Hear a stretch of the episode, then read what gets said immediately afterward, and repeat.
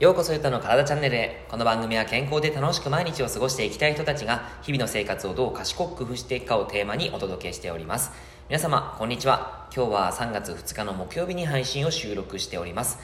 さて、昨日は疲労についてお話をしたんですが、その疲労についてまた今日もお話ししようかなと思っていたら、えー、ちょうどよくご質問をいただきましたので、えー、そちらの方をご紹介させていただいてその解決方法を一緒に考えていきたいなと思います、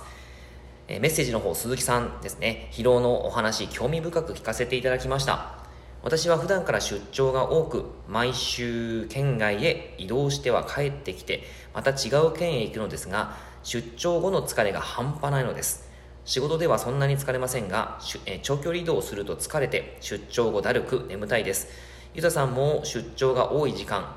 多い時お伺いしていますが帰ってきてからの疲労感はいかがでしょうか？また対策なども教えていただけたら嬉しいです。ということをいただきました、えー、鈴木さんありがとうございます。出張きついですよね。僕も長距離出張とかがあるととってもお尻が痛くなります。はい。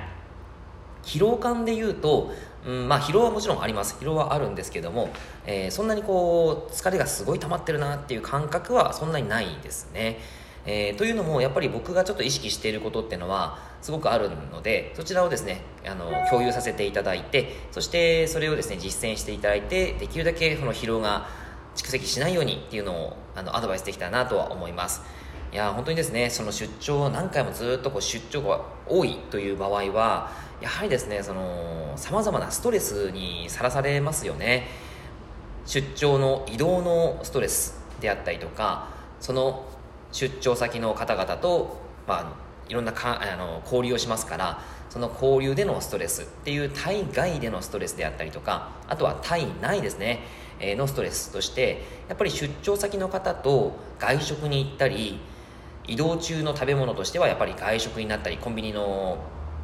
食事とかですねなったりすると思うんですよ。そういったものって体外のストレス体内のストレスになってきたりします。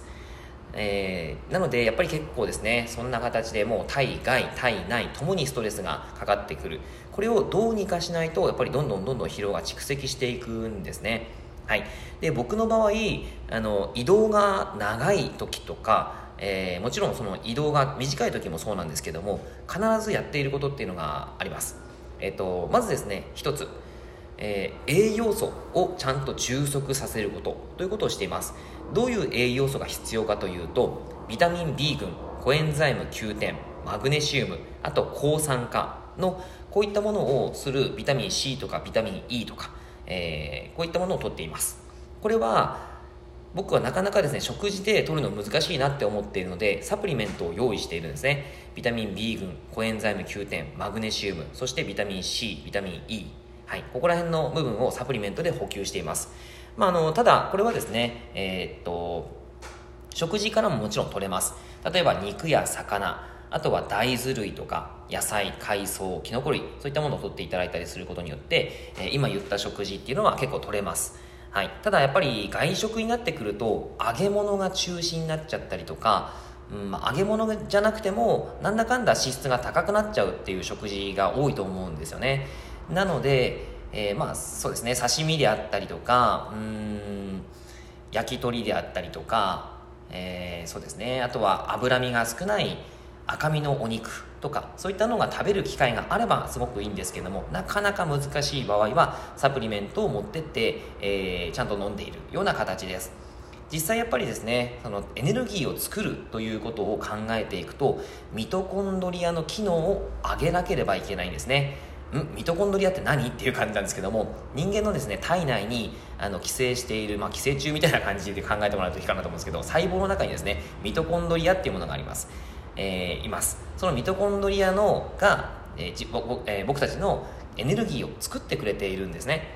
でそのミトコンドリアの機能が低下してしまうことによって疲労は来てしまいます。そりゃそうですよね。エネルギーがうまく作れなくなってくるということなので、えー、エネルギーがあの作れなくなると結局人間は動けなくなってしまいますから疲労が溜まってしまうわけです。じゃあそれに対して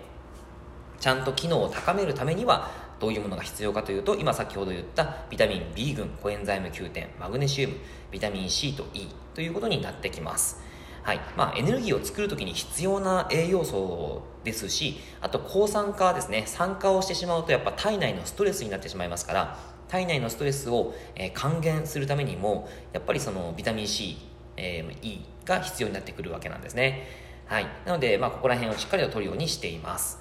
そしてあとはですねただサプリメントをそんなに持っていけないよ。むしろサプリメントちょっとあの苦手なんですよね。っていうこともあると思いますのでその場合どうするかというとこれはもう一般的な方法ではあったりしますがあの温泉に入るっていうことはすごくおすすめです、えー、出張先のホテルを選ぶときにあの鈴木さんどんなホテルをお選びでしょうか？えー、僕は必ず温泉があるところを必ず探しますね、えー、まず先に探します。はいいかがでしょう、えー、温泉があのあればそこにもう決めて入るんですけどもないところもやっぱりあったりしますよね。そんな場合は必ずお湯をその浴槽に張ってで、えー、バスソルトですね。マグネシウムが入ったバスソルトであったりとか、まあ、入浴剤を持ってってそれで入るっていうことをしたりしています。えっと、こういったことをしていかないとですねミトコンドリアの機能が上がらないんですね、うん、低体温の解消っていうのはミトコンドリアの機能を高めることができます。なので低体温を解消するだけでもかなり疲労感は変わってくると思います。はい、であったりとかあとはその意味であのそういう形で言うと運動もそうですね、えー、出張先というのはなかなか運動するスペースも取れなかったりしますけども、えー、空いているスペースでスクワットとかうんまあ腹筋であったりとかあとは腕立て伏せとかそういったものも非常にいいかなと思いますし、え、朝のウォーキングランニングここもおすすめです。うん、こういったことを知っていくことによって、えー、ミトコンドリアの機能代謝が変わってきますから、えー、これが疲労回復改善につながってくるよ。疲労が蓄積しないことにもつながってきたりします。はい。ということでやっぱりですねあの僕自身も、まあ、3月っていうのはすごいあのバタバタしちゃって、えー、僕もですね県外に出張が何回か入っております。あのー、今僕が言ったことですね、えー、自分自身に言い聞かせてますけどたまに忘れたりするんですよね。サプリメント忘れたとか思ったりとか。あと血糖値をやっぱり安定させることが重要ですから血糖値を安定させるためにはちゃんとその感触として甘栗であったりとか蜂蜜とか、えー、あとは持っていけたら BCAAEAA っていうプロテインあのタンパク質ですね。えー、アミノ酸飲料があるんですけどもそういったものを持ってったりあとはまあコンビニで買うプロテインとかそういったものを使いながら血糖値を安定させさせるんですけども結構ですね忘れること多いんですよね。なのでまあコンビニをうまく使ったりとかしています。はい。あの出張3月はですねまた忙しいかなと思うんですけどもちょっとお互いですねぜひぜひ頑張って、えー、3月を乗り切っていきましょう。疲労がたまらないようにですね、えー、頑張っていきましょう。はいということで以上になりますあとですね、あの、カズさんからコレステロールのお話でまたいろいろとコメントいただいております。えー、ちょっと時間の関係上ですね、あの、ご紹介はできないんですけども、えー、コメントいただいてありがとうございます。またですね、皆さんの中から疲労に関することであったりとか、また体内の体のことに関することで質問とかがあればぜひぜひ、えー、コメントをいただけたらと思います。はい、ということで内容は以上でございます。内容がいいなって思えたらいいねマークやフォローをしていただけると励みになります。今日もラジオを聴いてくださってありがとうございました。では、良い一日を。